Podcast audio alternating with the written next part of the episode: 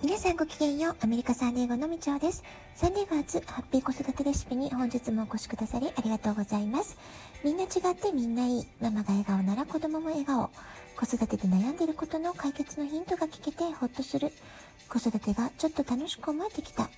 聞いてくださってるあなたが少しでもそんな気持ちになってくれたら嬉しいなと思いながら毎日配信をしております。さて、今日は1月最終日、日曜日となりました。え日本の方はもうね、2月スタートの月曜日だと思います。え今年は2月2日が節分、2月3日が立春ですね。え立春というのは二十四節気において春の始まりとされ、1年の始まりとも言われています。二十四節気は紀元前の中国で生まれた太陽の動きに基づいた暦のことです。一年を4つの季節に分け、さらにそれぞれの季節を6つに分割しているってことで、えー、二十四節気という言葉がね、できてるんですね。で皆さん新しい年の初めに1年の目標を立てられたかと思うんですけれどももしまだちゃんと決められてないって方がいたらこの立秋のタイミングにね決めるのもすごくいいんじゃないかなと思います。で1月にも目標設定してますよって方は、えー、1ヶ月の活動を振り返って目標設定の微調整をするのにもちょうどいい時期ではないかと思います。え、先日雨の日が何回かあって毎日のウォーキングどうしようかなと、ね、つい怠け心が出てしまいそうな時もあったんですけれども、まあ、どういうわけか私がウォーキングに行く時間帯は雨が止むんですよね。えー、土砂降りの雨だったらもう行かなくてしかいけないなってことでね、行かない理由にもなりますけれども、えー、雨がピタッとね、止んでると、えー、少しでも太陽の光浴びようかなってことで、まあ、今のところ、え私の、え今年の目標の一つ、えー、毎朝ウォーキングをするっていうのはね、休むことなく続いております。さて、昨日はバイリンガルのメリットについてお話ししたので、今日はデメリットについてのお話をしていきたいと思います。えー、4つほどね、えー、あるかなと思うので、それをね、お話していきますね。で、まずデメリットの1番目ってことで、どちらの言語も中途半端になってしまう。このどちらの言語も中途半端になってしまうことをセミリンガルという言葉で表現します。何年もバイリンガル教育を受けていれば、日常の会話も問題ないんですけれども、人間生きていれば細やかな感情の起伏を表現する必要があるってことも出てくると思います。その時にどちらの言語でも十分に自分の気持ちを表現できないと、えー、とてもね、苦しい感じになっちゃうんですよね。で、また、えー、話せても読み書きが不得意な場合、ま、これも学習効率が下がってしまいます。え、どちらの言語にも自信が持てないと、一番辛い思いをするのは子供自身ってことになってしまうんですね。特に日本語はネイティブに求められるレベルも高くて、尊敬語とか謙譲語など状況や相手によって変化する言葉が多い習得の難しさっていうのがある言語ですので海外で日本語を維持したい場合は、えー、子供本人の気持ちを十分理解して配慮しながら進めるってことね、えー、これがとても大切なんじゃないかなと思います。で、幼い時に母国語の基礎をしっかりと確立しておいた方が、2番目、3番目の言語を習得する時に定着が早いとも言われています。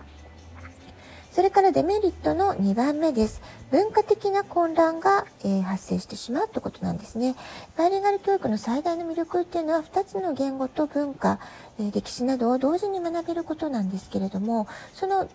まあ、紹介の仕方というか導入の仕方、えー、あるいは子供の個性によっては、えー、非常にね、混乱をきたしてしまうこともあるってことなんですね。特に欧米の文化や価値観と日本の文化や価値観というのはかなりね、大きな違いが見られますので、えー、子供の中でその2つをね、自分の中でブレンドさせていく、取り込んでいくときに、え混乱が生じるってことが出てくるリスクがあるってことですね。で、これには、まあ、家庭の中での母国語がどちらかということを明確に定めて母国語の方の確立をする。まあ、これはとてもね、大切なポイントなんじゃないかなと思います。それから家庭の中で何を一番大切な価値観として守っていきたいのか。まあ、これはね、各ご家庭で違うと思うんですけれども、まあ、そういったことをきちんと定めておいて、子供にこれだけは守ってほしいのっていうことでね、まあ、伝統的な価値観になっていくんでしょうかね。え家族として、あの、引き継いでいきたいもの、まあ、そういったものを子供に日頃からきちんと伝えていく必要があるんじゃないかなと思います。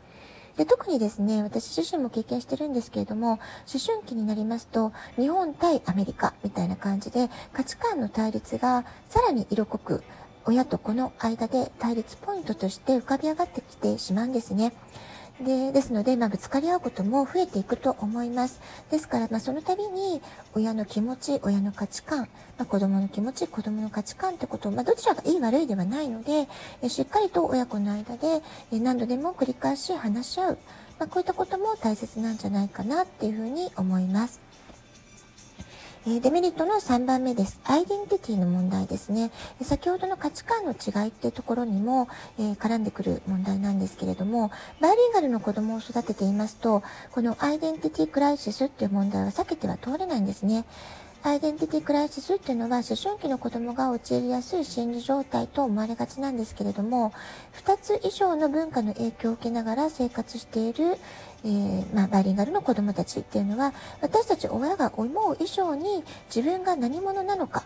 まあ、そういったことをいつもね、感じながら、考えながら生活している。まあ、そういったところがあるんじゃないでしょうか。で表面上はそうは見えなくても、心の中でね、葛藤があるってこともあるかもしれません。まあ、これはね、子供さんの個性にもよるので、それがすごく気になる子供、あまり気にならないこともいろいろだと思うんですけれども、このアイデンティティクライシスの課題が、まあ、どこかのタイミングで出てくるリスクがある念頭にね、置いておかれた方がいいかなと思います。で、じゃあこのアイデンティティにって何ってことなんですけれども、要は自分らしさってことなんですよね。で、これはまあバイリンガル教育に限らず言えることなんですけれども、日頃から親が子供のありのままの姿を受け入れる、受け止める、まあ、そういう姿勢が、えー、持っている。まあ、そういったことがね、とても大事かなと思います。それからアイデンティティ形成の時に最初に大事なのは家庭環境だと思うんですけれども、え次にですね、第2の誕生と言われる思春期の時期、子供たちがどんな組織に所属しているのか、まあ、学校とかね、クラブ活動とか、まあ、いろいろあると思うんですけれども、まあ、どんな人と関わり合うのかっていうことも非常に大きな影響力を持ってきますので、まあ、そういった環境面に配慮するってことも親としては大切な役割なのかなと思います。えどの集,、団に帰属しているかっていう帰属意識もまたアイデンティティを、確立していくために大きな影響を与えていきます。アイデンティティというのは思春期の時期に自分はどんな人か。まあ、そういったことに自分自身に向き合うってことで一つの形が出来上がっていく時期だっていうふうに言われていますけれども一度確立されたからといってずっとそのまんまっていうわけでもないんですね。本人の様々な内的外的な刺激を受け取ることで流動的に大人になっても変化していくものであったりもします。まあ、どんな場合になってもですね自分が一番自分らしくいられる場所自分らしくいられる環境っていうことがあるかないか、まあ、そこはね、とても大切な揺れどころになっていくんじゃないかなっていうふうに思います。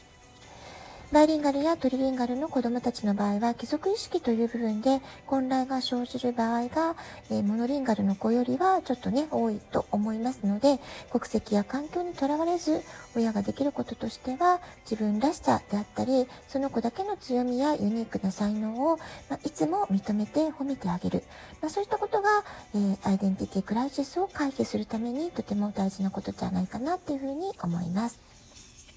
それから最後のデメリット4番目ですね。バイリンガル、バイカルチャーに育てるには長い時間と労力や費用も発生するっていうことですね。えー、これは前に話した、えー、バイリンガルをなぜ目指すんですかっていうね、えー、とテーマでラジオトークでもお話ししましたけれども、えー、言葉の習得、あるいはまあ文化や歴史まで、えー、深い理解を求めるっていうためには、かなりな長い年月がかかるわけです。もちろん親も子も努力して、日々、え、頑張ってようやく得られるっていうことだと思うんですよね。で親もそれなりの覚悟をしてサポートしていく必要が出てきますので、まあ、そこのね、親の覚悟みたいなものも、えー、問われることになるんじゃないかなと思います。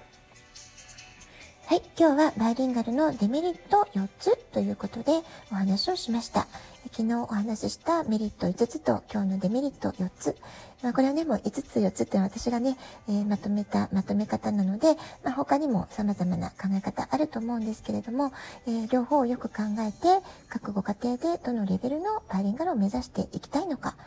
そこのね、目標設定を明確にしておくってことが一番大切なことなんじゃないかなっていうふうに思います。ラジオトークアプリインストールしておくとスマホからいつでも簡単に聞くことができます。質問を送る、ギフトを送る、どちらからでもメッセージを送ることができます。皆さんからのお便りお待ちしております。では、今日はこの辺で、今日も素敵なお時間をお過ごしください。ごきげんよう、みちょうでした。さようなら。